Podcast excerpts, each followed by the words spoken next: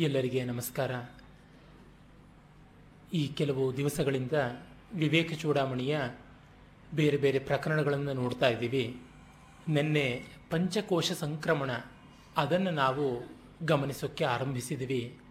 ಒಂದೊಂದು ಕೋಶವನ್ನು ಜೀವಾತ್ಮ ಸಂಕ್ರಮಿಸಬೇಕು, ಅದು ನಾನಲ್ಲ ಅಂತ, ಅದು ಹೌದು ಅಂತ ಮಾಡಿಕೊಂಡ ಉಪಾಧಿಯನ್ನು ತಳ್ಳಿ ಹಾಕುವ ಮೂಲಕ ತಿಳಿದುಕೊಳ್ಳಬೇಕು. ಲೋಕದ ವ್ಯವಹಾರ ಎಲ್ಲ ಇದೇ ತರಹ ಇರುತ್ತೆ. ಯಾವುದಾದ್ರೂ ಒಬ್ಬರ ಮನೆಗೆ ಹೋಗಬೇಕು, ದೂರದಲ್ಲಿ ಗೃಹ ಪ್ರವೇಶ, ಅವರ ಮನೆಗೆ ನಮಗೆ ಸರಿಯಾದ ಅಡ್ರೆಸ್ ಇಲ್ಲ ಲ್ಯಾಂಡ್ ಮಾರ್ಕ್ ಸರಿಯಾಗಿಲ್ಲ ಅಂತ ಅನ್ನುವಾಗ ಅವರು ಕಷ್ಟಪಟ್ಟು ಎಲ್ಲವನ್ನ ವಿವರಿಸಿ ಹೇಳ್ತಾರೆ. ನಮಗೆ ಗೊತ್ತೇ ಇಲ್ಲ ಅಂತೀವಿ. ಉದಾಹರಣೆಗೆ ಗೋಖಲೆ ಸಂಸ್ಥೆಗೆ ಬರಬೇಕು ಅಂತ ಯಾವನಿಗಾದರೂ ಗೊತ್ತಿಲ್ಲದವನಿಗೆ ಅವನು ಆರ್ ಟಿ ನಗರದಿಂದ ಶುರು ಮಾಡ್ತಾನೆ ಅಂದರೆ ನೋಡಪ್ಪ, ಮೇಕ್ರಿ ಸರ್ಕಲ್ ಗೊತ್ತಿದೆಯಲ್ವಾ ಅಂತ ಮೊದಲು ಹೇಳ್ತೀವಿ. ಗೋಖಲೆ ಸಂಸ್ಥೆಗೂ, ಮೇಕ್ರಿ ಸರ್ಕಲ್ಗೂ ಏನು ಸಂಬಂಧ? ಇಮಾಮ್ ಸಾಹೇಬಿಗೂ ಗೋಕುಲಾಷ್ಟಮಿಗೂ ಸಂಬಂಧ ಇದ್ದಂತೆ ಅಂದರೆ ಮೇಕ್ರಿ ಸರ್ಕಲ್ ಅಲ್ಲಿಂದ ಮುಂದೆ ಸೀದಾ ಬಾಪ. ಬಂದ ತಕ್ಷಣ ನಿನಗೆ ವಿಂಡ್ಸರ್ ಮ್ಯಾನರ್ ಹೋಟೆಲ್ ಸಿಗುತ್ತೆ. ಅಲ್ಲಿಂದ ನೀನು ಮುಂದಕ್ಕೆ ಹೋದರೆ ಗೊತ್ತಲ್ಲ. ಹಾಂ ಇಲ್ಲಿಗೆ ಸಿಟಿ ಮಾರ್ಕೆಟ್ವರೆಗೂ ಗೊತ್ತು ತಾನೆ ಅಂತ. ಹೀಗೆ ಒಂದಾದ ಮೇಲೆ ಒಂದು ಉಪಾಧಿಗಳನ್ನು ಆರೋಪ ಮಾಡೋದು ಗೋಖಲೆ ಸಂಸ್ಥೆಗೂ ಮೇಕ್ರಿ ಸರ್ಕಲ್ಗಾಗಲಿ, ವಿಂಡ್ಸರ್ ಮ್ಯಾನರ್ಗಾಗಲಿ, ಸಿಟಿ ಮಾರ್ಕೆಟ್ಗಾಗಲಿ ಒಂದು ಚೂರು ಸಂಬಂಧವಿಲ್ಲ. ಆಮೇಲೆ ನೀನು ಬಂದಾಗ ಚಾಮರಾಜಪೇಟೆ. ಚಾಮರಾಜಪೇಟೆಯಿಂದ ಬಸವನಗುಡಿ ರಸ್ತೆ. ಬಸವನಗುಡಿ ರಸ್ತೆಗೆ ಬಂದಮೇಲೆ ಬಿ ಎಂ ಎಸ್ ಕಾಲೇಜ್ ಇದೆಯಲ್ಲ, ಅದರ ಎದುರಿಗೆ ಅಂತಂದಾಗ, ಎದುರಿಗೆ ಅಂದರೆ ಏನು ಎದುರಿಗೆ? ನೇರವಾಗಿ ಅಲ್ಲ ಡಯಾಗನಲ್ಲಿ ಆಪೋಸಿಟ್ ಅಂತ ಅನ್ನಬೇಕಾಗತ್ತೆ. ಹೀಗೆ ಒಂದೊಂದು ಬಾರಿಯೂ ಉಪಾಧಿಗಳನ್ನು ಕಲ್ಪಿಸಿ, ಕಡೆಗೆ ಅದನ್ನು ನೆಗೆಟ್ ಮಾಡ್ತಾ ಬರುವಂಥದ್ದು ಈ ಶಾಸ್ತ್ರದ ಪ್ರಕ್ರಿಯೆ. ಅದಲ್ಲದೆ ಇನ್ನು ಬೇರೆ ಯಾವ ರೀತಿಯಲ್ಲಿಯೂ ಕೂಡ ನಾವು ತೋರಿಸಿಕೊಡೋದಕ್ಕೆ ಆಗೋದಿಲ್ಲ ಇದನ್ನು ಅರುಂಧತಿ ನಕ್ಷತ್ರ ದರ್ಶನ ನ್ಯಾಯ ಅಂತ ಕೂಡ ಹೇಳ್ತಾರೆ. ನಮ್ಮ ವಿವಾಹದಲ್ಲಿ ಎಲ್ಲ ಅರುಂಧತಿ ನಕ್ಷತ್ರವನ್ನು ತೋರಿಸುವುದುಂಟು. ಈಗ ಹಗಲು ಹೊತ್ತೇ ಅರುಂಧತಿ ನಕ್ಷತ್ರ ತೋರಿಸುವುದಾಗತ್ತೆ. ವಸ್ತುತಃ ಪತಿ ಪತ್ನಿಯರಿಬ್ಬರು ರಾತ್ರಿಯವರೆಗೆ ಮೌನದಲ್ಲಿರಬೇಕು. ಪರಸ್ಪರ ಮಾತನಾಡಬಾರದು. ಅರುಂಧತಿ ನಕ್ಷತ್ರ ದರ್ಶನ ನಂತರ ಮಾತನಾಡಬೇಕು ಅಂತ. ಅದು ಒಂದು ಅದ್ಭುತವಾದಂಥ ನಿಯಮ. ಸಂಯಮವನ್ನು ಕಲಿಸುವಂಥದ್ದು. ಬದುಕಿಡೀ ಮತ್ತೆ ಮಾತನಾಡೋದಿದ್ದೇ ಇದೆ. ಮಾತನಾಡೋದೇನು ಜಗಳವೂ ಆಡಬಹುದು ಯಥೇಷ್ಟವಾಗಿ. ಹೆಚ್ಚಾಗಿ ಅದೇ ಆಗುತ್ತೆ ಅನಿಸುತ್ತೆ. ಒಂದು ಸ್ವಲ್ಪ ಹೊತ್ತಾದರೂ ಮದುವೆ ಆದಮೇಲೆ ಇಬ್ಬರು ಬಾಯಿ ಮುಚ್ಚಿಕೊಂಡಿರೋದು ಅವರಿಗೆ ಉಭಯತಾ ಶ್ರೇಯಸ್ಕರ. ಆ ಅರುಂಧತಿಯನ್ನು ತೋರಿಸಬೇಕಾದ್ರೆ ಮೊದಲು ಉತ್ತರ ದಿಕ್ಕಿಗೆ ಮುಖ ಮಾಡಿ, ಆಮೇಲೆ ಧ್ರುವನಿಗೆ ತಿರುಗಿಸಿ, ಧ್ರುವ ನಕ್ಷತ್ರದಿಂದ ಕೆಳಕ್ಕೆ ಬನ್ನಿ ಅಂತ ಮಾಡಿ, ಅದು ಸಪ್ತರ್ಷಿ ವಂಶ ನಕ್ಷತ್ರ ಮಂಡಲ ಯಾವುದಿದೆ, ಅಲ್ಲಿ ಅತ್ರಿ ಭೃಗು ಕಕುತ್ತ ವಸಿಷ್ಠ ಅಂತ ಹೇಳಿ ಬಂದು ವಸಿಷ್ಠ ನಾಲ್ಕನೇ ನಕ್ಷತ್ರ ಅದರ ಪಕ್ಕ ನೋಡಿ ಸೌಮ್ಯವಾಗಿ, ಸೂಚ್ಯವಾಗಿ ಕಾಣಿಸ್ತಾ ಇದೆಯಲ್ಲ ಅಂತ ಮಾಡುವಂಥದ್ದು. ಹೀಗೆ ಎಲ್ಲವನ್ನ ಅಧ್ಯಾರೋಪಾಪವಾದದಿಂದ ಮಾಡಿ ತೋರಿಸಬೇಕು. ಅದಕ್ಕೆ ಅಧ್ಯಾರೋಪಾಪವಾದಾಭ್ಯಾಂ ನಿಷ್ಪ್ರಪಂಚಂ ಪ್ರಪಂಚತೆ ಎನ್ನುವ ಪ್ರಸಿದ್ಧವಾದ ಮಾಂಡುಕ್ಯ ಕಾರಿಕೆಯ ಮಾತು ಇರುವಂಥದ್ದು. ಇವುಗಳಿಲ್ಲದೆ ಇನ್ನು ಯಾವ ರೀತಿಯಲ್ಲಿಯೂ ನಾಮರೂಪಾತ್ಮಕವಾದ ಪ್ರಪಂಚದ ಉಪಶಮನವನ್ನು ನಿರೂಪಣ ಮಾಡೋದಕ್ಕೆ ಸಾಧ್ಯ ಇಲ್ಲ ಅಂತ. ಹೀಗೆ ನಾವು ಅನ್ನಮಯ, ಪ್ರಾಣಮಯ, ಮನೋಮಯಗಳನ್ನು ನೋಡಿದ್ವಿ. ಇನ್ನು ವಿಜ್ಞಾನಮಯಕ್ಕೆ ಬಂದ್ವಿ. ವಿಜ್ಞಾನಮಯ ಅಂದರೆ ಇಲ್ಲಿ ಅನುಭವಜನ್ಯವಾದಂಥ ಜ್ಞಾನ ಅನ್ನುವ ಅರ್ಥದಲ್ಲಿ ಅಷ್ಟೇ ಅಲ್ಲದೆ ಯಾವುದೇ ಒಂದು ರೀತಿಯಾದ ನಿಶ್ಚಯಾತ್ಮಕ ಜ್ಞಾನ, ಬುದ್ಧಿಯ ಸ್ತರದಲ್ಲಿ ಮಾಡುವಂತಹ ಜ್ಞಾನ ಅನ್ನುವ ಅರ್ಥ ಉಂಟು ವಿಜ್ಞಾನ ಅನ್ನೋದಕ್ಕೆ. ಹಾಗಲ್ಲದೆ ವಿಜ್ಞಾನಾತ್ಮ ಅಂತ ಉಪನಿಷತ್ತುಗಳಲ್ಲಿ ಬರುವಂಥದ್ದು ಬೇರೆಯೇ ಆದದ್ದು.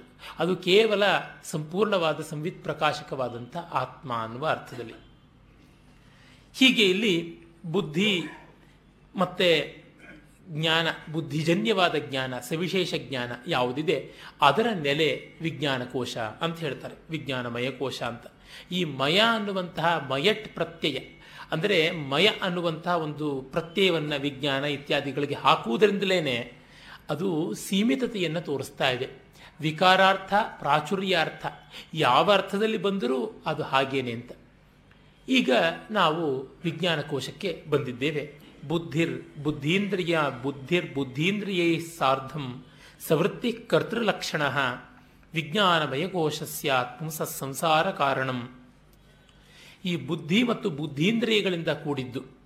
ಅಂದರೆ ಈ ಮನೋಮಯ ಕೋಶದಿಂದ ಬರುವ ಇನ್ಫಾರ್ಮೇಷನ್ ಎಲ್ಲ ಸೇರಿಸಿಕೊಂಡು ಹೇಳ್ತಾ ಇದ್ದಾರೆ. ಮತ್ತೆ ಸವೃತ್ತಿ, ವೃತ್ತಿಯಿಂದ ಕೂಡಿದ್ದು ಅಂತ. ವೃತ್ತಿ ಅಂದರೆ ಕೆಲಸ ಅಂತ ನಮ್ಮ ಕನ್ನಡದ ಅರ್ಥ ಅಲ್ಲ. ವೃತ್ತಿ ಅನ್ನೋದಕ್ಕೆ ಸೈಕಲ್ ಅನ್ನುವಂಥ ಅರ್ಥ. ವೃತ್ ಅನ್ನುವ ಧಾತುವಿಂದ ಬಂದದ್ದು.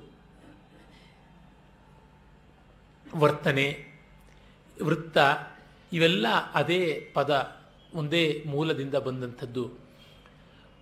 ಸೈಕಲ್ ಅನ್ನುವಾಗ ವರ್ತನೆ ಅನ್ನುವಾಗ ಏನು ತೋರುತ್ತೆ? ಆಕ್ಟಿವಿಟಿ, ಸುತ್ತ ಸುತ್ತಿ ಅಲ್ಲಿಗಲ್ಲಿಗೆ ಬರುವಂಥದ್ದು ಅಂತ.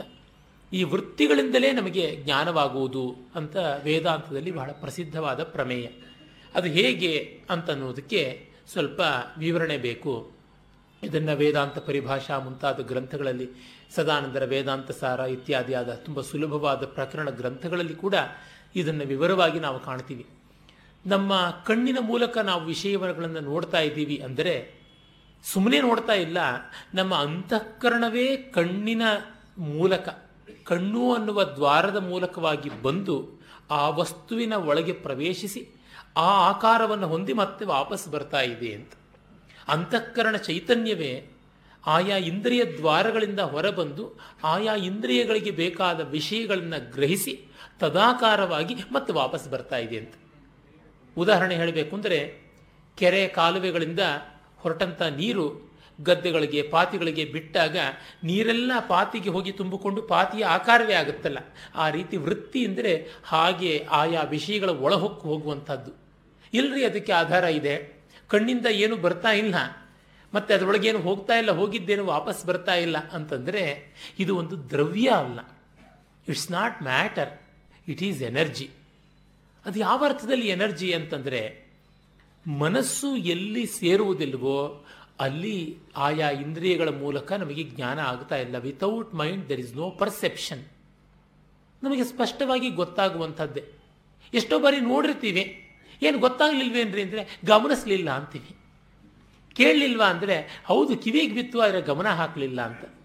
ಅಂದರೆ ಆ ಇಂದ್ರಿಯಗಳು ಅವುಗಳ ಕೆಲಸ ಮಾಡ್ತಾ ಇದ್ದು ಮನಸ್ಸಲ್ಲಿ ಇಲ್ಲವಾದರೆ ವೃತ್ತಿಯ ಮೂಲಕವಾಗಿ ಕುದುರಿಕೊಂಡಿಲ್ಲ, ಅದರಿಂದ ಗೊತ್ತಾಗ್ತಿಲ್ಲ. ಏನೋ ಮಬ್ ಮಬ್ಬಾಗಿ ತೋರ್ತಾ ಇದೆ. ಅನ್ಫೋಕಸ್ಡ್ ನಮಗೆ ಮೈಕ್ರೋಸ್ಕೋಪಿಂದಲೋ, ಟೆಲಿಸ್ಕೋಪಿಂದಲೋ ಈ ಥರ ಸೂಕ್ಷ್ಮ ದರ್ಶಕ ಯಂತ್ರಗಳಿಂದ ನೋಡಿದಾಗ ಕಾಣಿಸ್ತೇ ಇದ್ದರೆ ಟ್ಯೂನ್ ಮಾಡಿಕೊಳ್ಳಿ ಅಂತ. ಕೋರ್ಸ್ ಫೋಕಸಿಂಗು, ಫೈನ್ ಫೋಕಸಿಂಗ್ ಅಂತೆಲ್ಲ ಅದನ್ನು ಶ್ರುತಿ ಮಾಡಿಕೊಳ್ಳಬೇಕಲ್ಲ. ಹಾಗೆ ಮಾಡಿಕೊಂಡ್ರೆ ಆ ವಸ್ತು ಚೆನ್ನಾಗಿ ಗೋಚರವಾಗುತ್ತೆ. ಆ ರೀತಿ ಮನಸ್ಸು ಸೇರಿದರೇನೆ ಶ್ರುತಿಯಾಗೋದು. ಶ್ರುತಿಯಾಗದೆ ಆ ವಸ್ತುಗಳು ಆಯಾ ಇಂದ್ರಿಯಗಳಿಗೆ ಗೋಚರವಾದರೂ ಗೋಚರವಾಗಲಿಲ್ಲ ಅನ್ನುವಂತೆ.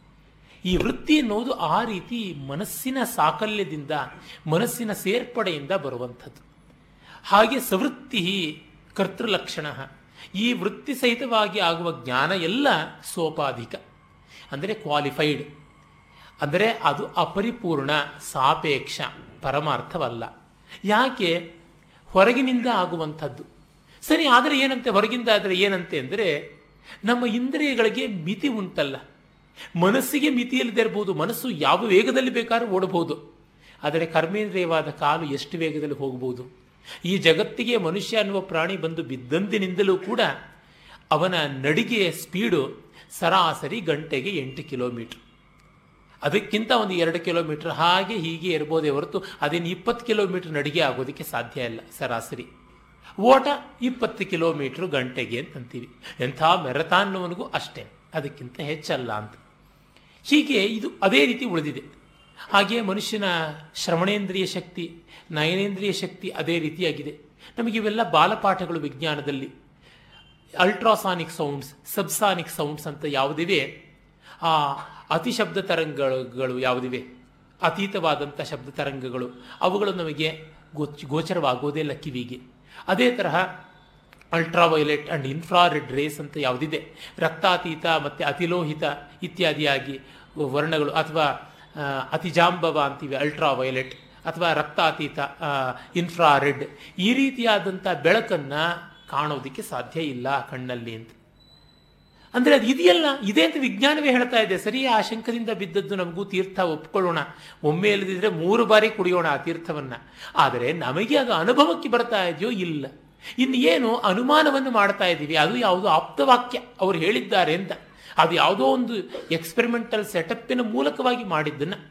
ಅದಕ್ಕೆ ಡಿಸ್ಪ್ರೆಷನ್ ಮಾಡಿಸ್ಬೇಕಾಗತ್ತೆ ಡಿಫ್ರಾಕ್ಷನ್ ಸ್ಕೋಪನ್ನು ಇಟ್ಕೊಳ್ಬೇಕಾಗತ್ತೆ, ಎಲ್ಲ ಮಾಡಬೇಕು, ಮಾಡಿದ್ರೆ ಆಗುತ್ತೆ. ಆದರೆ ನಮಗೆ ಗೋಚರ ಅಂತೂ ಆಗ್ತಾ ಇಲ್ಲ. ಹೀಗೆ ಪ್ರತಿಯೊಂದು ಇಂದ್ರಿಯಕ್ಕೂ ಅದರದೇ ಆದಂಥ ಮಿತಿಗಳು ಇದ್ದೇ ಇವೆ. ಅದರಿಂದಲೇ ಅವುಗಳ ಮೂಲಕ ಬಂದ ಜ್ಞಾನ ನಮ್ಮ ಮಟ್ಟಿಗೆ ಸರಿಯೇ ಹೊರತು ಎಲ್ಲರ ಮಟ್ಟಿಗೂ ಅಲ್ಲ. ಇದು ಇಂದ್ರಿಯಗಳ ಮೂಲಕ ಆಗುವ ವಸ್ತುಜ್ಞಾನವಾದರೆ ಇಂದ್ರಿಯಗಳ ಮೂಲಕ ಉಂಟಾಗುವ ಭಾವಜ್ಞಾನ ಇನ್ನಿನ್ನೂ ಸಂದೇಹಗ್ರಸ್ತವಾದದ್ದು. ಒಬ್ಬರು ನನಗೆ ಇಷ್ಟ ಅಂದರೆ ಇನ್ನೊಬ್ಬರು ಅವ್ರು ಇಷ್ಟ ಇಲ್ಲ ನನಗೆ ಅಂತಾರೆ, ಏನು ಕಾರಣ ಕೊಡೋಣ? ಯಾವ ರೀತಿ ತಪ್ಪು ಅಂತ ಹೇಳೋಣ? ಯಾವ ರೀತಿ ಸರಿ ಅಂತ ಹೇಳೋಣ? ಇದು ಮತ ವಿಚಾರಗಳಲ್ಲೂ ಅದೇ ಬರುತ್ತೆ. ಈ ಆಚಾರ್ಯರು ಹೇಳಿದ ಸರಿ, ಆ ಆಚಾರ್ಯರು ಹೇಳಿದ ಸರಿ, ಇವರು ಹೇಳಿದ ತಪ್ಪು, ಅವರ ಮಾರ್ಗವನ್ನು ಅನುಸರಿಸಿದ್ರೆ ನರಕವೇ ಗತಿ ಅಂತೆಲ್ಲ ಹೇಳುವಾಗ ಮತ್ತೆ ಸಾಪೇಕ್ಷವೇ ಆಗುತ್ತೆ. ಅದರಿಂದ ಇಂದ್ರಿಯ ಜನ್ಯವಾದದ್ದು ಮನಸ್ಸೂ ಒಂದು ಇಂದ್ರಿಯ ವಾಕ್ಕೂ ಒಂದು ಇಂದ್ರಿಯ. ಶಬ್ದ, ಸ್ಪರ್ಶ, ರೂಪ, ರಸಗಂಧಾದಿ ಎಲ್ಲ ತನ್ಮಾತ್ರಗಳನ್ನು ಗ್ರಹಿಸುವಂಥವು ಇಂದ್ರಿಯಗಳು. ಅವುಗಳ ಜ್ಞಾನವೆಲ್ಲ ವೃತ್ತಿ ಜ್ಞಾನ ಆದರೆ ಆತ್ಮಜ್ಞಾನ ಯಾವುದಿದೆ? ಅದು ನಿರ್ವೃತ್ತಿ ಜ್ಞಾನ. ವೃತ್ತಿಯಿಂದ ಬಂದದ್ದಲ್ಲ. ಮನಸ್ಸು ಒಳಗೆ ಹೋಗಿ ಪ್ರವೇಶ ಮಾಡಿ ಗದ್ದೆ ಒಳಗೆ ನೀರು ತುಂಬಿಕೊಂಡಂತೆ ಅಲ್ಲವೇ ಅಲ್ಲ.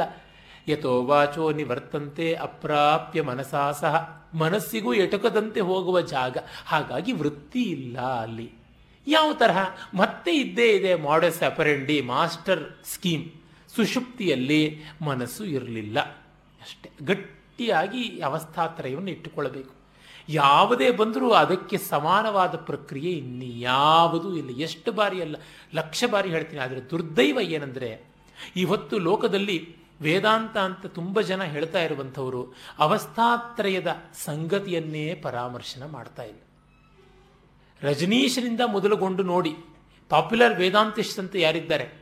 ರಜನೀಶ್ ಬಹಳ ಮೇಧಾವಿ, ಅನೇಕ ಗ್ರಂಥಗಳನ್ನು ಲೀಲಾಜಾಲವಾಗಿ ವ್ಯಾಖ್ಯಾನ ಮಾಡಿದ ಮಹನೀಯರೇ ಹೌದು. ಆದರೆ ಆತ ಎಕ್ಸ್ಪೀರಿಯನ್ಸ್ ಅಲ್ಟಿಮೇಟಾ ಅಂತ ಹೇಳಿ ಮಾಂಡುಕ್ಯೋಪನಿಷತ್ತಿನ ಮೇಲಿನ ಲೆಕ್ಚರ್ಸ್ ಅಂತ ಮುನ್ನೂರು ಪುಟಗಳಿಗೂ ಹೆಚ್ಚಿನ ಗ್ರಂಥವನ್ನು ನಿರ್ಮಾಣ ಮಾಡಿದ್ದು, ಅದರೊಳಗೆ ಒಂದೇ ಒಂದು ವಿಶ್ಲೇಷಣೆ ಕೂಡ ಅವಸ್ಥಾತ್ರ ಇದ್ದಿಲ್ಲ.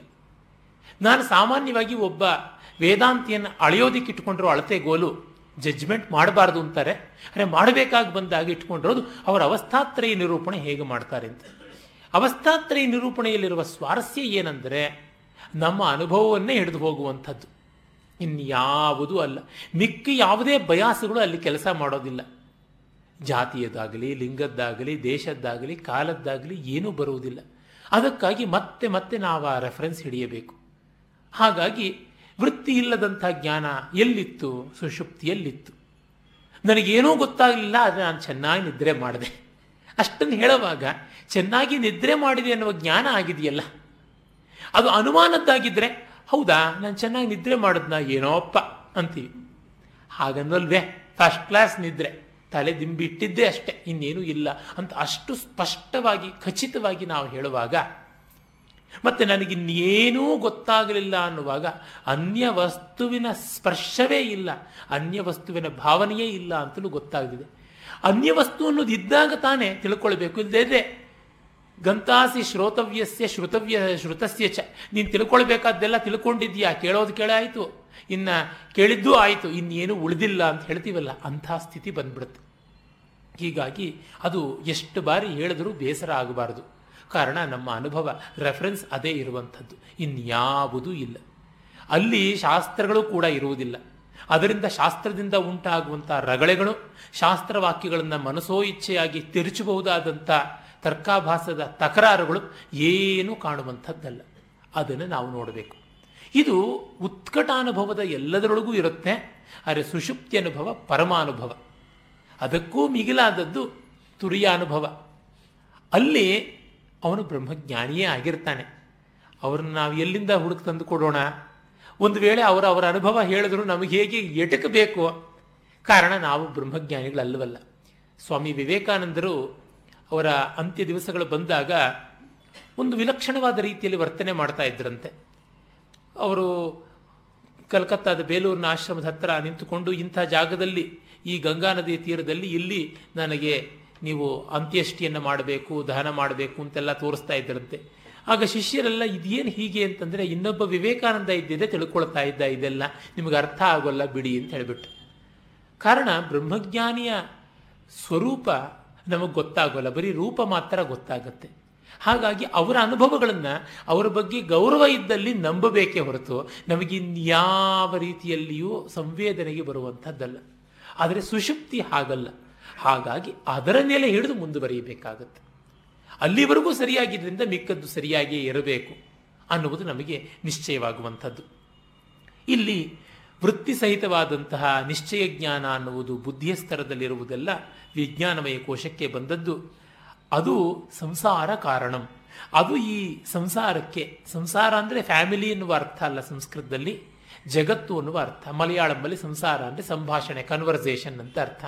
ಒಂದೊಂದು ಪ್ರಾಂತದಲ್ಲಿ ಒಂದೊಂದು ರೀತಿಯಾಗಿ ಬದಲಾವಣೆ ಆಗುತ್ತವೆ ಸಂಸ್ಕೃತ ಶಬ್ದಗಳು. ಆದರೆ ಸಂಸ್ಕೃತದಲ್ಲಿ ಇರುವಂಥ ಅರ್ಥ ಸಂಸಾರ ಅಂದರೆ ಜಗತ್ತು ಅಂತ. ಸಮ್ಯಕ್ ಸರತಿ ಇತಿ ಸಂಸಾರ ಅಂತ. ಚೆನ್ನಾಗಿ ಓಡಾಡುತ್ತೆ. ಹೈಲಿ ಡೈನಮಿಕ್ ರೋಲಿಂಗ್ ಸ್ಟೋನ್ ಅನ್ನುವ ಅರ್ಥದಲ್ಲಿ ಸಂಸಾರ ಅಂತ. ಪ್ರಪಂಚ, ಜಗತ್ತು, ಇದೆಲ್ಲ ಅದೇ ಅರ್ಥದಲ್ಲೇ ಬರುವಂಥದ್ದು. ಇದು ಈ ಬುದ್ಧಿಯೇ ಸಂಸಾರವನ್ನು ಉಂಟು ಮಾಡುತ್ತೆ ಮನಸ್ಸು ಒಂದು ರೀತಿ ಬಂಧನವಾದರೆ ಭಾವದ ಮೂಲಕ, ಸಂಸಾರ ಅನ್ನೋದು ಬುದ್ಧಿಯ ಮೂಲಕ ಉಂಟು ಮಾಡುತ್ತೆ ನಮಗೆ ಎಷ್ಟೋ ಬಾರಿ ಅವರೆಲ್ಲ ಸೆಂಟಿಮೆಂಟಲ್ ನಾನು ಬಹಳ ರ್ಯಾಷನಲ್ ಅಂದುಕೊಂಡು ಈ ರ್ಯಾಷನಾಲಿಟಿ ಮೂಲಕ ಸಂಸಾರಕ್ಕೆ ಇನ್ನೂ ಹೆಚ್ಚಾಗಿ ಕಟ್ಟು ಬೀಳ್ತಾ ಇರ್ತೀವಿ. ಈ ಹೊತ್ತು ನಮ್ಮ ಮಹಾ ಮಹಾ ಮೇಧಾವಿಗಳು ಅಂತ ಅನಿಸಿಕೊಂಡವರೆಲ್ಲ ಆ ದೃಷ್ಟಿಯಿಂದ ತಾನೇ ಇರುವಂಥದ್ದು.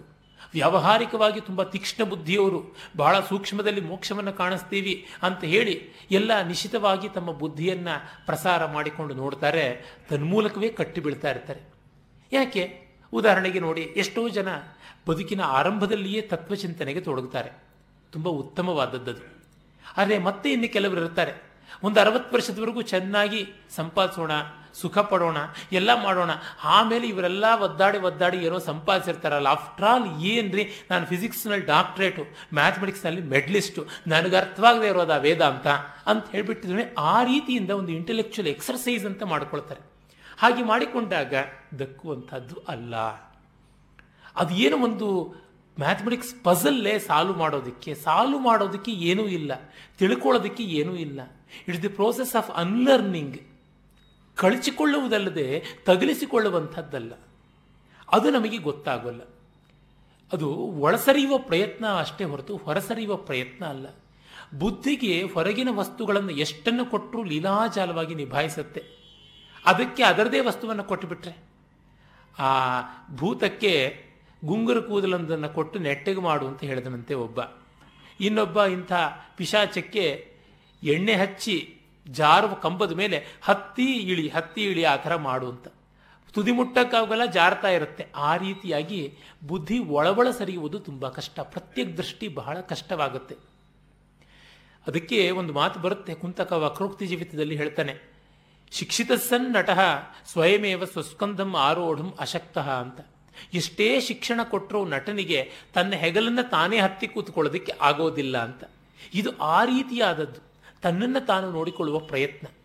ಅದು ಒಂದಷ್ಟು ಟ್ಯುಟೋರಿಯಲ್ಗಳಿಗೆ ಹೋಗ್ಬಿಟ್ಟು ರ್ಯಾಪಿಡ್ ಕೋಚಿಂಗ್ ಕೋರ್ಸ್ಗಳಿಗೆ ಹೋಗ್ಬಿಟ್ಟು, ಅಥವಾ ಇನ್ಯಾವುದಾದ್ರು ಐ ಕ್ಯೂ ಟೆಸ್ಟ್ಗಳು ಮಾಡಿಕೊಂಡು ಆಗುವಂಥದ್ದಲ್ಲವೇ ಅಲ್ಲ.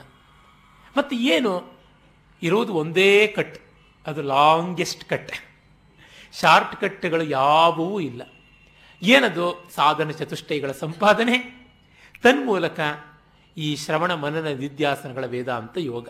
ಇನ್ಯಾವುದೂ ಇಲ್ಲ. ಸಾಧನ ಚತುಷ್ಟಯದ ಸಂಪಾದನೆಯಲ್ಲಿಯೇ ಮುಕ್ಕಾಲು ಜೀವ ಹಣ್ಣಾಗಿ ಬಿಡುತ್ತೆ ಅದರೊಳಗೂ ಒಂದು, ನಿತ್ಯಾನಿತ್ಯ ವಿವೇಕ ಒಂದು.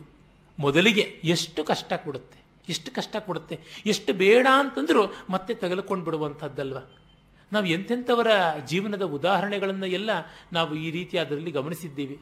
ಎಂಥವರು ಕೂಡ ಉರುಳಿ ಬಿದ್ದು ಬಿಡ್ತಾರೆ ಕಾರಣ ಪ್ರಲೋಭನೆ ಇರುವಂಥದ್ದು.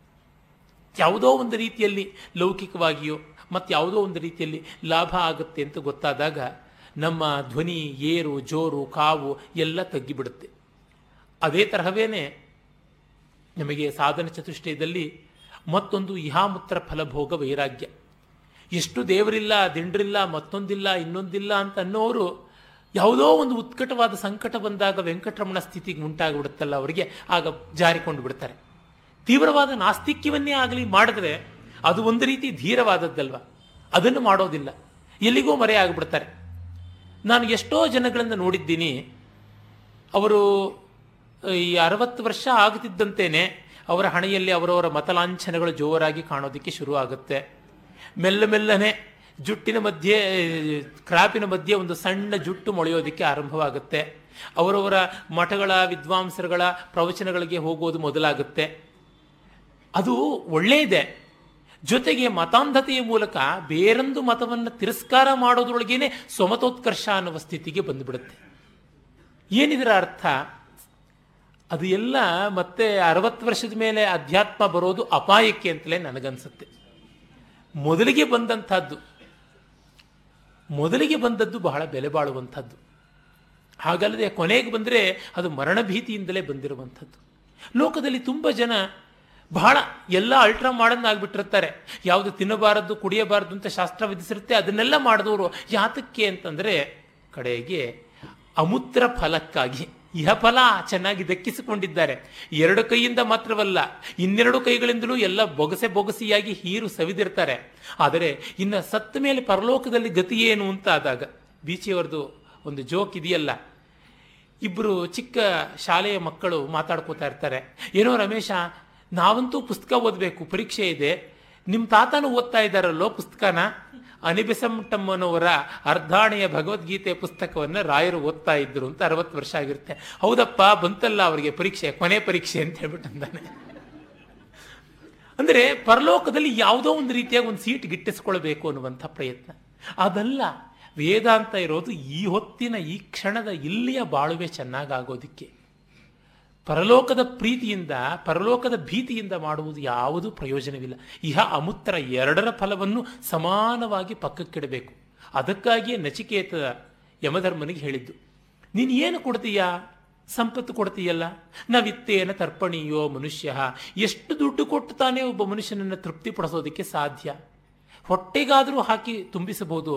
ಆದರೆ ಜೇಬಿಗೆ ದುಡ್ಡು ಹಾಕ್ತೀನಿ ಅಂತ ಹೇಳೋಕ್ಕಾಗಲ್ಲ. ಜೇಬನ್ನು ಒಂದು ಗೋಣಿ ಚೀಲದಷ್ಟು ಮಾಡ್ಕೊಂಡು ಬಂದ್ಬಿಡ್ತೀವಿ ನಾವು. ಆಗುವಂಥದ್ದಲ್ಲ. ಇನ್ನು ಎಷ್ಟು ಜನ ಭೋಗ ಪದಾರ್ಥಗಳನ್ನು ಕೊಟ್ಟಿರ್ತಾನೆ? ಶರೀರಕ್ಕೆ ಶಕ್ತಿ ಇರಬೇಕಲ್ಲ, ಆಗುವಂಥದ್ದಲ್ಲ. ಚಪಲ ಮಾತ್ರ ಕಡೆಯವರೆಗೂ ಹೋಗೋದಿಲ್ಲ.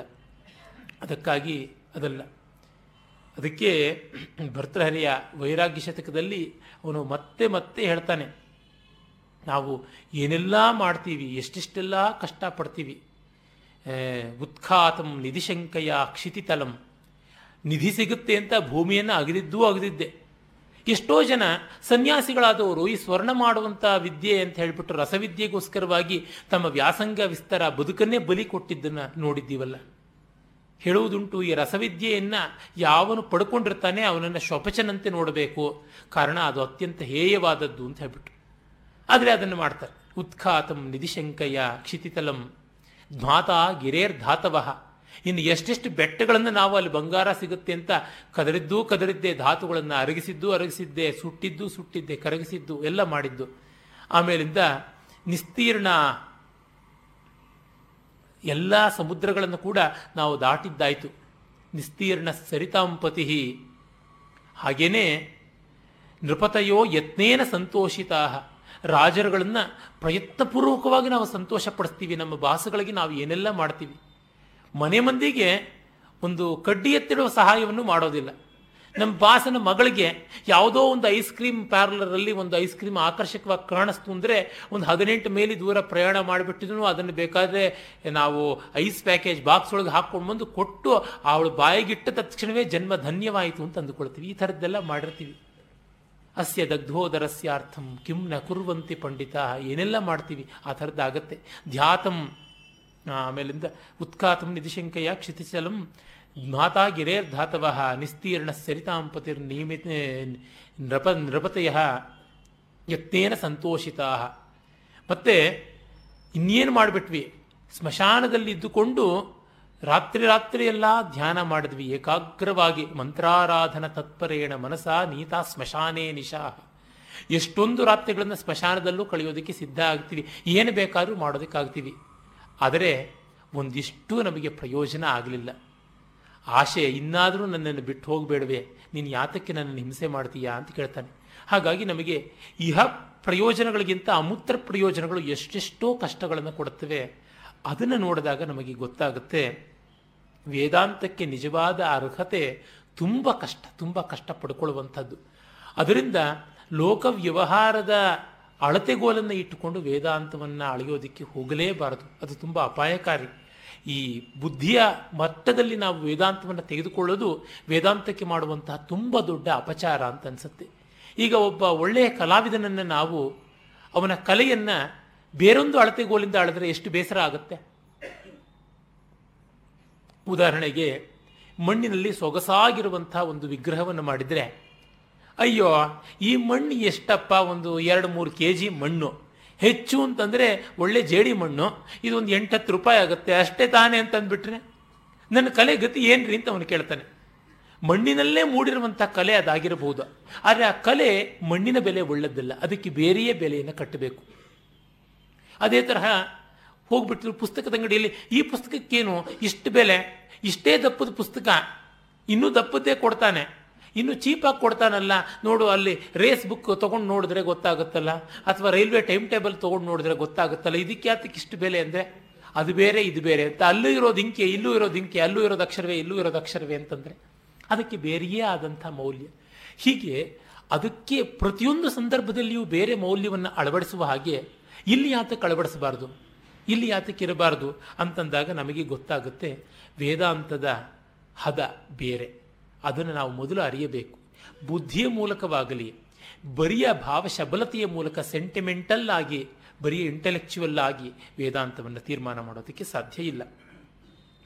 ಅನಾದಿಕಾಲೋ ಯಮಹಂ ಸ್ವಭಾವೋ ಜೀವ ಸಮಸ್ತ ವ್ಯವಹಾರ ಓಢ, ಕರೋತಿ ಕರ್ಮಾಣ್ಯಪಿ ಪೂರ್ವವಾಸನ ಪುಣ್ಯಾನ್ಯ ಪುಣ್ಯಾನಿ ಚ ತತ್ಫಲಾನಿ, ಭುಂಕ್ತೆ ವಿಚಿತ್ರಸ್ವಪಿ ಯೋನಿಷು ವ್ರಜನ್, ಆಯಾತಿ ನಿರ್ಯಾತ್ಯಧ ಊರ್ಧ್ವಮೇಷ ಅಸ್ಯೈವ ವಿಜ್ಞಾನಮಯಸ್ಯ ಜಾಗ್ರತ್ ಸ್ವಪ್ನಾತ್ಯವಸ್ಥಾ ಸುಖ ದುಃಖ ಭೋಗ.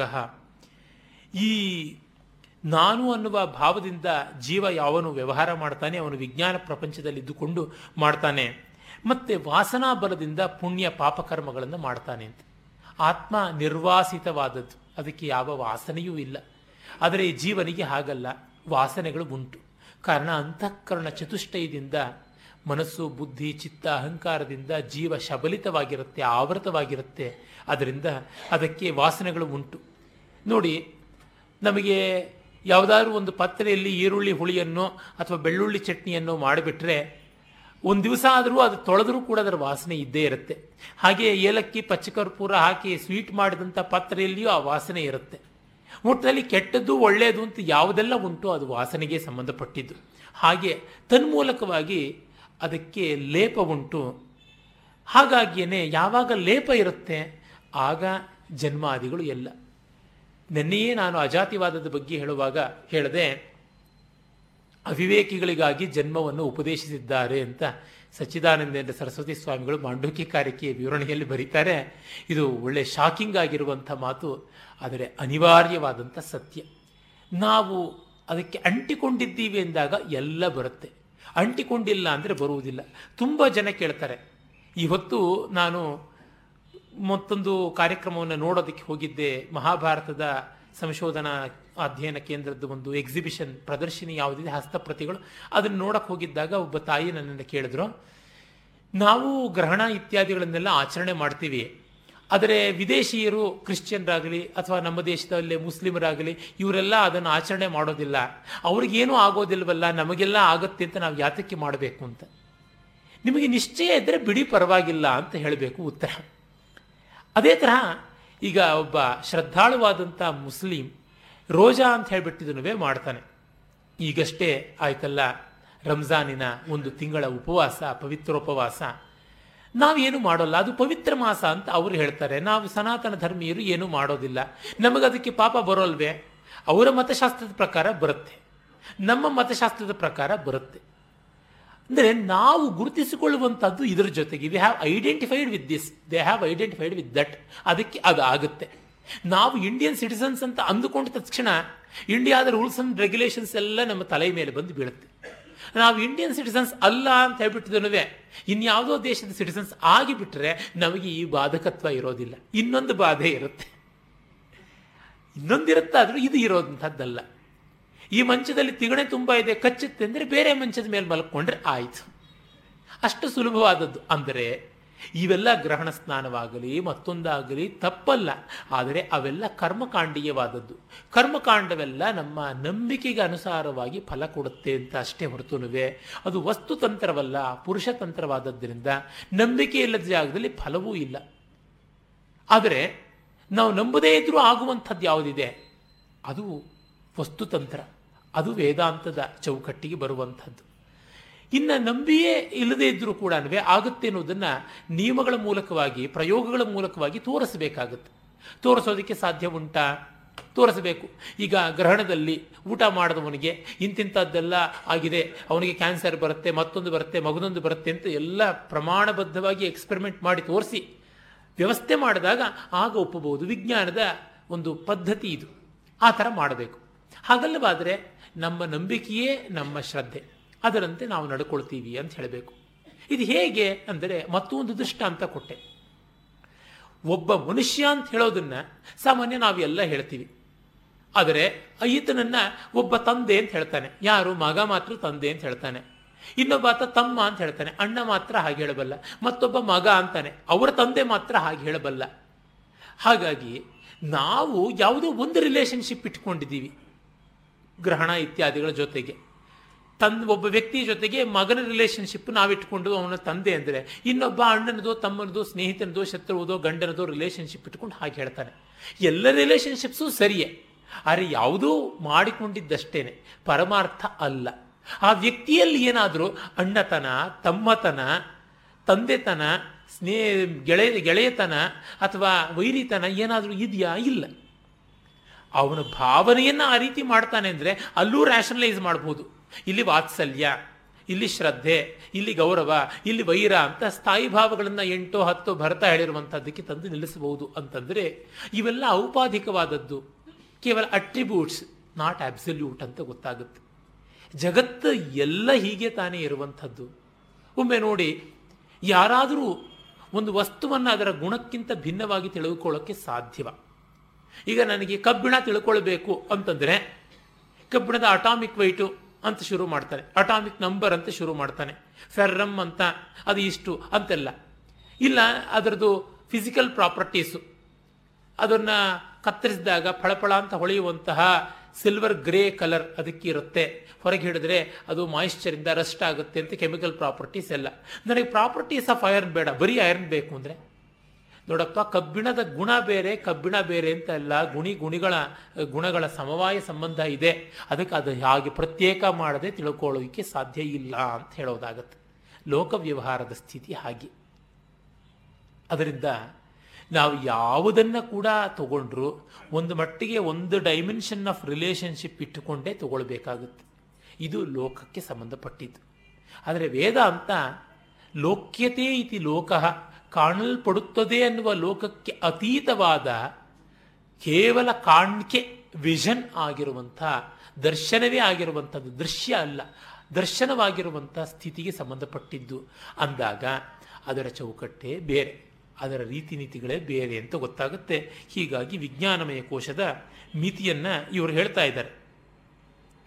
ದೇಹಾದಿ ನಿಷ್ಠಾಶ್ರಮ ಧರ್ಮ ಕರ್ಮ ಗುಣಾಭಿಮಾನ ಸತತಂ ವಮೇತಿ ವಿಜ್ಞಾನ ಕೋಶೋಯಮತಿ ಪ್ರಕಾಶ ಪ್ರಕೃಷ್ಟ ಸಾನ್ನಿಧ್ಯ ವಶಾತ್ಪರಾತ್ಮನಃ ಅಥೋ ಭವತ್ಯೇಷ ಉಪಾಧಿರಸ್ಯ ಯದಾತ್ಮಧಿ ಸಂಸರತಿ ಭ್ರಮೇಣ.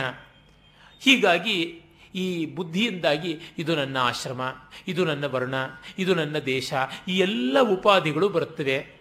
ಈ ಉಪಾಧಿಗಳೆಲ್ಲ ಇಂಟೆಲೆಕ್ಚುಯಲ್ ಆದಂಥ ಕನ್ವಿಕ್ಷನಿಂದ ಬಂದಿವೆ. ಆದರೆ ಅವು ಪರಮಾರ್ಥವಲ್ಲ.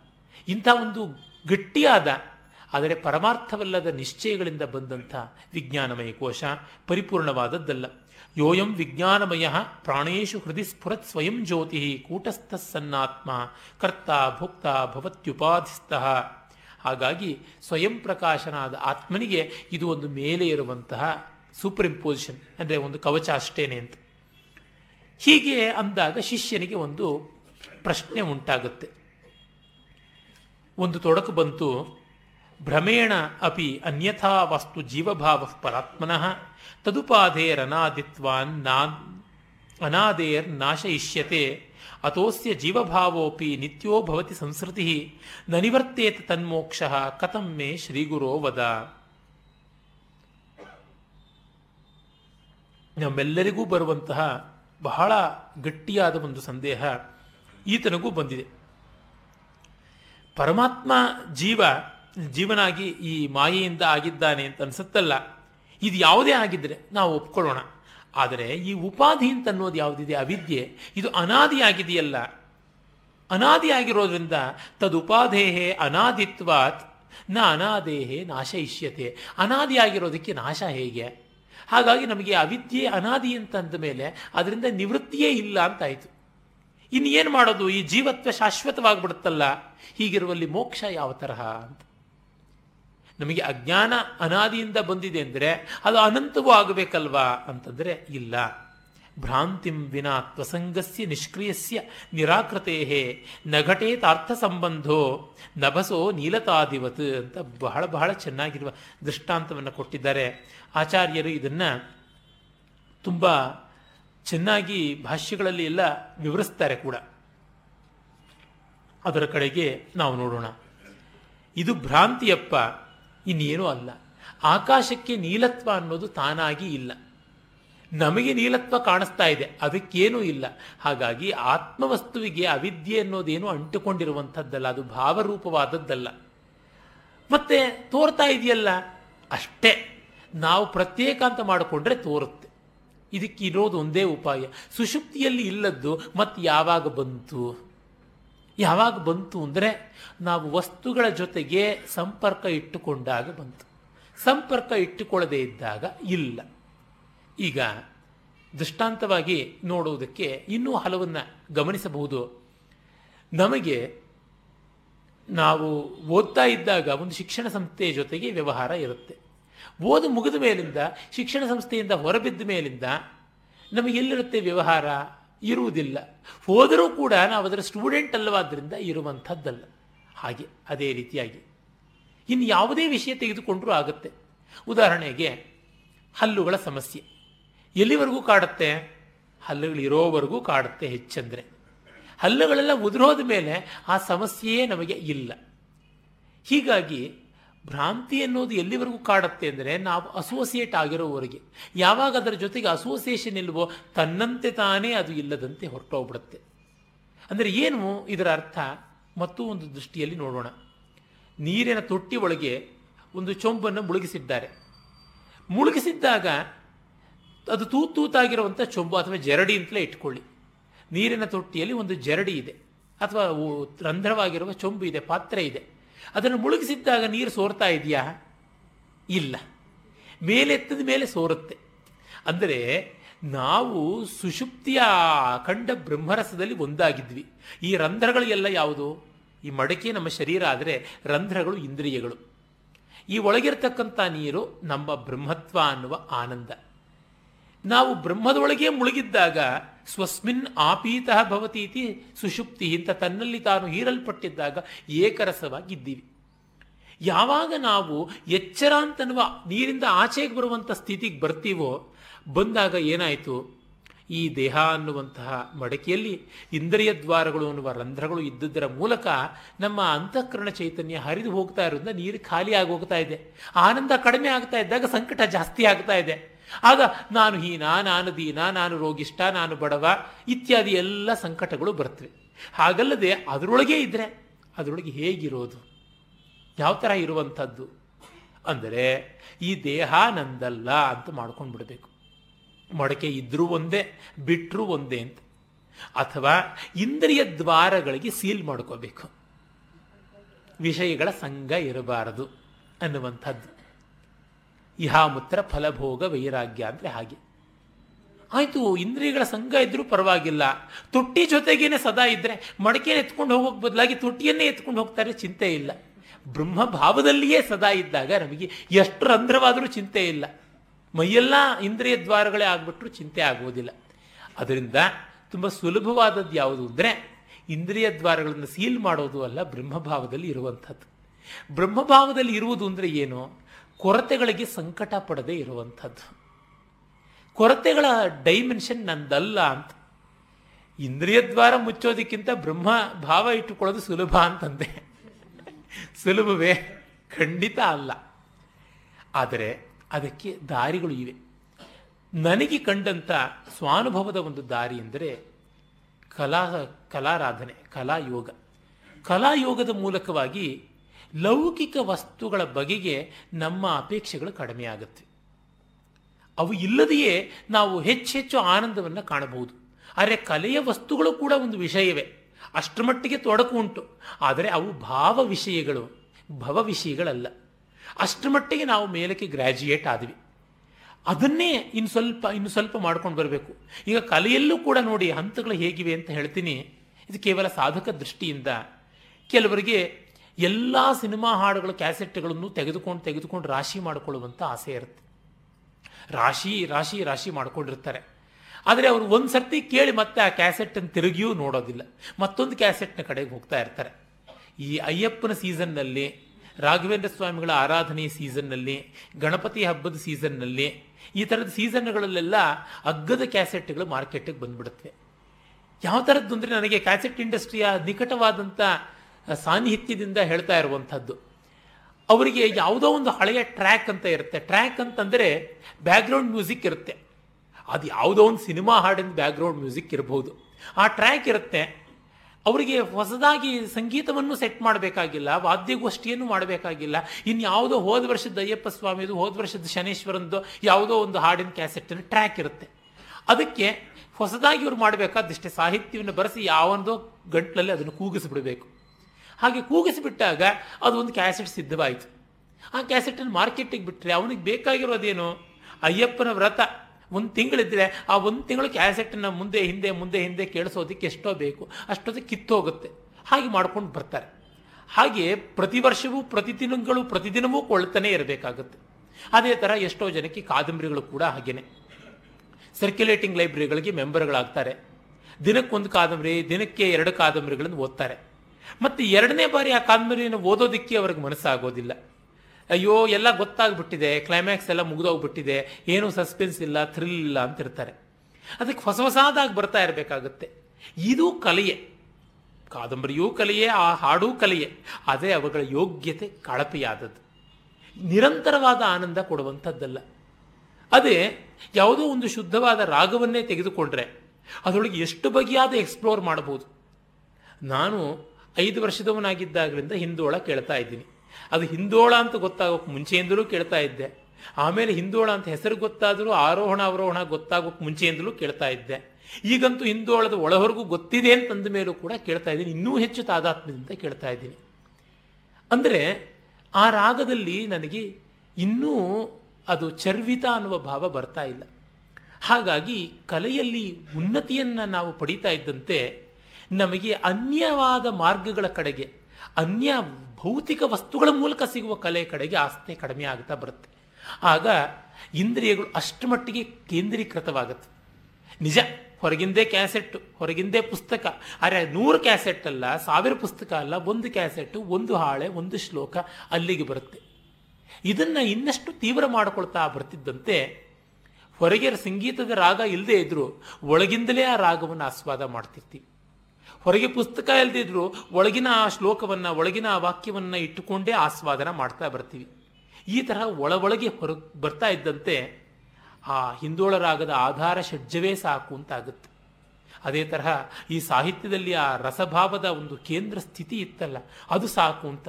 ಹೀಗೆ ನಾವು ಶುದ್ಧವಾಗಿ ಅಲಂಕಾರ, ಉಕ್ತಿ ವೈಚಿತ್ರ್ಯ ಆರೋಹಾವರೋಹ, ಮೂರ್ಛನ ಇತ್ಯಾದಿಗಳ ಒಂದು ಸಂದರ್ಭದಿಂದ ಉಪಾಧಿಯಿಂದ ರಸಾನಂದದ ಕಡೆಗೆ ಬರ್ತಾ ಆ ರಸಾನಂದದ ಉಪಾಧಿಯು ಕಳಿಸಿಕೊಂಡು ಆನಂದದ ಕಡೆಗೆ ಬರೋದಕ್ಕೆ ಸಾಧ್ಯವಾಗುತ್ತೆ. ಆಗ ನಮಗೆ ಕೇಳದೆಯೇ ಸಂಗೀತ ಇರುತ್ತೆ, ಓದದೆಯೇ ಸಾಹಿತ್ಯ ಇರುತ್ತೆ. ಇದು ಒಂದು ಸಾಧಕರಿಗೆ ತಕ್ಕ ಮಟ್ಟಿಗೆ ಸುಲಭವಾದ ದಾರಿ ಅಂತ ಅನಿಸುತ್ತೆ. ಅದು ಯಾರಿಗೆ? ಕಲೆಗಳ ಬಗ್ಗೆ ಒಲವು ಇದ್ದಂಥವರಿಗೆ. ಯಾವುದರ ಬಗ್ಗೆ ಒಲವಿದ್ರೂ ಅದರ ಬಗ್ಗೆ ಮಾಡುವಂಥದ್ದು. ಅಡುಗೆ ಇರ್ಬೋದು, ಚಪ್ಪಲಿ ಹೊಲಿಯೋದಿರ್ಬೋದು ಕ್ರಿಕೆಟ್ ಆಡೋದಿರ್ಬೋದು, ಯಾವುದು ಅದರೊಳಗೆ ತಜ್ಜಪ ಸ್ಥಲ್ಲಯ ಸ್ಮೃತಃ ಅಂತ. ಅದರ ಜಪ ಅಂದರೆ ಅದರೊಳಗೆ ಲೀನವಾಗುವಂಥದ್ದು ಅಂತ. ಆ ಸ್ಥಿತಿಗೆ ಬಂದೇಲೆ ಅದು ಬೋರ್ ಅಂತ ಎಂದೂ ಅನ್ನಿಸಬಾರ್ದು. ಒಂದೇ ವಸ್ತು ಬೋರ್ ಅಂತ ಅನ್ನಿಸಬಾರ್ದು. ಆಮೇಲೆ ಆ ವಸ್ತುವು ಇಲ್ಲದಂತೆ ಆಗುತ್ತೆ. ಈ ಸಗುಣೋಪಾಸನೆ ಅಂದರೆ ಇನ್ನೇನು? ಇವೆಲ್ಲ ಸಗುಣೋಪಾಸನೆಗೆ ಬಂದದ್ದು. ಪರಮಾತ್ಮನ ಒಂದು ಸ್ವರೂಪವನ್ನು, ಒಂದು ಬಿಂಬವನ್ನು, ಒಂದು ನಾಮವನ್ನು, ಒಂದು ಮಂತ್ರವನ್ನು, ಒಂದು ಬೀಜಾಕ್ಷರವನ್ನು ಇಟ್ಟುಕೊಂಡು ಮಾಡುವಂಥದ್ದೆಲ್ಲ ಸಗುಣೋಪಾಸನೆಗೆ ಬಂದದ್ದು. ಆ ಸಗುಣೋಪಾಸನೆಯ ಹಂತವಾಗಿ ಕಲಾಯೋಗ. ಯಾತಕ್ಕದು ಅಂದರೆ ಈ ಕಾಲದ ಜನ ರ್ಯಾಷನಲಿಸ್ಟ್ಗಳು ದೇವರಿದ್ದಾನೆ ಅಂದರೆ ನಂಬೋದು ಹೇಗೆ ಅಂತಾರೆ. ಪುಣ್ಯ, ಪಾಪ ಅಂದರೆ ಅದು ಯಾವುದು, ತೂಕ ಎಷ್ಟು ಕೆ ಜಿ ಎಷ್ಟು ಅಂತ ಕೇಳ್ತಾರೆ. ಸ್ವರ್ಗ, ನರಕಗಳು ಅಂತಂದರೆ ಅವುಗಳು ಏನು ಅಂತ ಕೇಳ್ತಾರೆ. ಅದರಿಂದ ಕಲೆಯಲ್ಲಿ ಹಾಗಲ್ಲ. ಇದು ಸುಳ್ಳು ಅಂತ ನಮಗೆ ಮೊದಲೇ ಗೊತ್ತಿದ್ದು ಕೂಡ ಅಂಗೀಕರಿಸುವ ಕಾರಣ ನಮ್ಮ ಬೌದ್ಧಿಕ ಅಹಂಕಾರವು ತೃಪ್ತಿಯಾಗಿ ತನ್ನ ಮೂಲಕ ಆ ಬೌದ್ಧಿಕತೆ ಕಡಿಮೆ ಆಗುತ್ತೆ. ಈ ಅವಕಾಶ ಸಿಗುತ್ತೆ ಅಂತ. ಇವೆಲ್ಲ ಉಪಾಯಗಳಷ್ಟೇ. ಇದನ್ನ ಶಿಷ್ಯನಿಗೆ ಗುರು ಹೇಳ್ತಾನೆ, ತನ್ನಂತೆ ತಾನು ಆತ್ಮಕ್ಕೆ ಯಾವ ಅಂಟೂ ಇಲ್ಲ. ಅದಕ್ಕೆ ಯಾವುದು ಬಂದು ಗ್ರಹ ಬಡಿಯೋದಿಲ್ಲ. ಆಕಾಶಕ್ಕೆ ಯಾವ ಬಣ್ಣ ಇಲ್ಲವಾದರೂ ಅದು ನೀಲ ಅಂತ ಕಂಡವ್ರಿಗೆ ಅನ್ಸುತ್ತಲ್ಲ ಹಾಗೆ ಆತ್ಮಕ್ಕೆ ಏನೂ ಇಲ್ಲ. ಆದರೆ ನಾವು ಮಾಡಿಕೊಂಡಿದ್ದೀವಿ. ಯಾಕೆ ಮಾಡಿಕೊಂಡಿವಿ? ಕಾರಣ ಗೊತ್ತಿಲ್ಲ. ಕಾರಣ ಗೊತ್ತಿರೋದು ಭೌತಿಕವಾದ ಸತ್ತಾ ವಸ್ತುಗಳಿಗೆ. ಅಸದ್ವಸ್ತುವಿಗೆ ಸದಸದ್ ವಿಲಕ್ಷಣವಾದ ವಸ್ತುವಿಗೆ ಕಾರಣ ಇರುವುದಿಲ್ಲ. ನೋಡಿ, ಒಂದು ಇದೆ ಅಂತಂದರೆ ಅದಕ್ಕೆ ಕಾರಣ ಹೇಳಬೇಕು. ಇದ್ದಂಗಿದೆ, ಇಲ್ಲವಂದರೆ ಇಲ್ಲ ಅಂತ ಹೇಳೋದಕ್ಕೆ ಕಾರಣ ಬೇಕಾಗಿಲ್ಲ. ಅವ್ರು ಏನೋ ಒಳ್ಳೆಯವರಲ್ಲ ಅಂತ ನಮ್ಗೆ ಅನಿಸುತ್ತೆ ಅಂದರೆ. ಎಲ್ಲಿ ಹೇಳಿ ನೋಡೋಣ ಯಾವ ಕಾರಣಕ್ಕೆ? ಏನೋ ಅನ್ನಿಸ್ತು ಅಂದರೆ, ಹಾಗಿದ್ರೆ ನೀವು ಅನಿಸಿದ್ದನ್ನು ತಪ್ಪು ಅಂತ ನಾನು ಅಂತೀನಿ. ಅದನ್ನು ಮರೀರಿ ಅಂತ ಅನ್ಬೇಕು ಅಂತ. ಇಲ್ಲ, ನಾವು ಅವರು ಒಳ್ಳೆಯವರು ಅಂತ ಅಲ್ಲ ಅನಿಸಿದ್ದಕ್ಕೆ ಇದೊಂದು ಕಾರಣ ಇದೆ ಅಂತ ಕೊಟ್ಟರೆ ಪರವಾಗಿಲ್ಲ. ಹಾಗಾಗಿ ನಮಗೆ ಅಜ್ಞಾನ ಅನ್ನುವುದು ಇದೆಯಾ ಅಂತಂದರೆ, ಅಜ್ಞಾನ ಇದೆಯಾ ಅಂತ ಕೇಳಿದಾಗ ಇದೆ. ಇಲ್ಲದೆ ಇದ್ದರೆ ಇಲ್ಲ ಅಂತಷ್ಟೇ. ಹಾಗಾಗಿ ಈ ತರಹ ತೊಡಕಿಲ್ಲಪ್ಪ ಅಂತ ಗುರು ಸ್ಪಷ್ಟಪಡಿಸ್ತಾನೆ. ಆಮೇಲೆ ಇನ್ನೂ ಒಂದು ಮಾತು ಹೇಳ್ತಾರೆ. ಅಥೋ ನಾಯಂ ಪರಾತ್ಮ ಸ್ಯಾತ್ ವಿಜ್ಞಾನಮಯ ಶಬ್ದಭಾಗ್ ವಿಕಾರತ್ವ ಜಡತ್ವಾಚ್ಚ ಪರಿಚ್ಛಿನ್ನತ್ವ ಹೇತುತಃ ದೃಶ್ಯತ್ವಾತ್ ವ್ಯಭಿಚಾರಿತ್ವಾತ್ನ ನಿತ್ಯೋ ನಿತ್ಯೈಷ್ಯತೆ. ಎಲ್ಲಕ್ಕಿಂತ ಮಿಗಿಲಾಗಿ ವಿಜ್ಞಾನಮಯ ಕೋಶ ದೃಶ್ಯ ದೃಕ್ಕು ಅನ್ನುವ ಭೇದ ಉಳಿಸಿಕೊಳ್ಳುತ್ತೆ. ತ್ರಿಪುಟಿ ಅದೆ ಅಂತಂತ ಏನಿದೆ ಅದು ಇದೆ. ತ್ರಿಪುಟಿ ರಹಿತತೆ ಆತ್ಮವಸ್ತುವಿನ ಸ್ಥಿತಿ ಅಂತ ಹೇಳ್ತೀವಿ. ಹಾಗಾಗಿ ವಿಜ್ಞಾನಮಯ ಕೋಶ ಪರಾರ್ಥವಲ್ಲ. ಇನ್ನು ಆನಂದಮಯ ಕೋಶಕ್ಕೆ ಹೋಗೋಣ. ಆನಂದ ಪ್ರತಿಬಿಂಬ ಚುಂಬಿತ ತನುರ್ವೃತ್ತಿಸ್ತಮೋ ಜೃಂಭಿತ. ಸ್ಯಾದಾನಂದಮಯ ಪ್ರಿಯಾದಿಗುಣಕಃ ಸ್ವೇಷ್ಟಾರ್ಥ ಲಾಭೋ, ಲಾಭೋದಯ. ಪುಣ್ಯಸ್ಯಾನುಭವೇ ವಿಭಾತಿ ಕೃತಿನಾಂ ಆನಂದರೂಪ ಸ್ವಯಂ. ಭೂತ್ವಾನಂದತಿ ಯತ್ರ ಸಾಧು ತನುಭೃನ್ಮಾತ್ರ ಪ್ರಯತ್ನಂ ವಿನ. ಈ ಆನಂದ ತುಂಬ ತುಂಬ ಸಂತೋಷದ ಸ್ಥಿತಿಯಲ್ಲಿ ಇರುವಂಥದ್ದಾಗಿದೆ. ಇಲ್ಲಿ ವಿವೇಕ ಚೂಡಾಮಣಿಯಲ್ಲಿ ಇದನ್ನು ತನುವೃತ್ತಿ ತಮೋಜೃಂಭಿತ, ತಮೋ ಗುಣದಿಂದ ವಿಜೃಂಭಿತವಾದದ್ದು ಆಗ ಎದ್ದಂಥ ವೃತ್ತಿ ಆನಂದಮಯ ಆಗುತ್ತೆ ಅಂತ. ಆದರೆ ಬ್ರಹ್ಮಸೂತ್ರ ಭಾಷ್ಯದ ಆನಂದಮಯಾಧಿಕರಣದಲ್ಲಿ ಆಚಾರ್ಯರು ಹೀಗೆ ಹೇಳುವುದಿಲ್ಲ. ಅವರು ಪ್ರಾಚುರ್ಯ ಅಥವಾ ವಿಕಾರ ಅಂತ ಯಾವ ರೀತಿಯಲ್ಲಿ ಬಂದರೂ ಆನಂದಮಯ ಅಂತಂದಾಗ ಆ ಆತ್ಮ ಬೇರೆ ಆನಂದ ಬೇರೆ ಅಂತ ಆಗುತ್ತೆ ಈ ಒಂದು ಪಾತ್ರೆ ಜಲಮಯ ಅಂತಂದರೆ ಈ ಪಾತ್ರೆಯೇ ಜಲ ಅಲ್ಲ ಅಂತ ಆಗಿಬಿಡುತ್ತೆ. ಇದು ನೀರಿನಿಂದ ಆದದ್ದು ಅಂತ ಹೇಳಿದಾಗ ಅದಕ್ಕೆ ನಾಮರೂಪತ್ವದ ಒಂದು ಸಮಸ್ಯೆ ಬರುತ್ತೆ. ನೀರು ಒಳಗೆ ತುಂಬಿಕೊಂಡಿದೆ ಅಂತಂದರೆ ಆವರಣದ ಒಂದು ಸಮಸ್ಯೆ ಬರುತ್ತೆ. ಹೀಗಾಗಿ ಇದು ಎರಡೂ ಅಲ್ಲದೆ ಆನಂದ ಏವ ಬ್ರಹ್ಮ ಅಂತ ಆಗಬೇಕು ಅನ್ನುವ ದೃಷ್ಟಿಯಿಂದ ಅವರು ವಿವೇಚನೆ ಮಾಡ್ತಾರೆ. ಇಲ್ಲಿ ತಮೋವೃತ್ತಿ ಜೃಂಭಿತವಾದದ್ದು ಅಂತ ಬಂದಿದೆ. ಹೀಗಾಗಿ ಇದು ಒಂದಿಷ್ಟು ಚಿಂತ್ಯವಾದಂಥದ್ದು. ವಸ್ತುತಃ ಒಂದು, ಆನಂದಮಯ ಕೋಶ ಆತ್ಮವಸ್ತು ಅಲ್ಲ. ಅನ್ನುವ ದೃಷ್ಟಿಯಿಂದ ನೋಡಿದಾಗ, ಅಲ್ಲಿ ವಿಶ್ರಾಂತಿ ಇದೆ ಅನ್ನುವ ದೃಷ್ಟಿಯಿಂದ ನೋಡಿದಾಗ ತಮಸ್ಸು ಅನ್ನುವ ಒಂದು ಸೂಚನೆಯನ್ನು ಮಾಡಿಕೊಳ್ಳಬಹುದು ಅಂತ ಅನಿಸುತ್ತೆ. ಅದಕ್ಕೆ ಚಂದ್ರಶೇಖರ ಭಾರತಿ ಸ್ವಾಮಿಗಳು ಮಾಡುವಂತಹ ವಿವರಣೆಯನ್ನು ನಾವು ಗಮನಿಸಬಹುದು.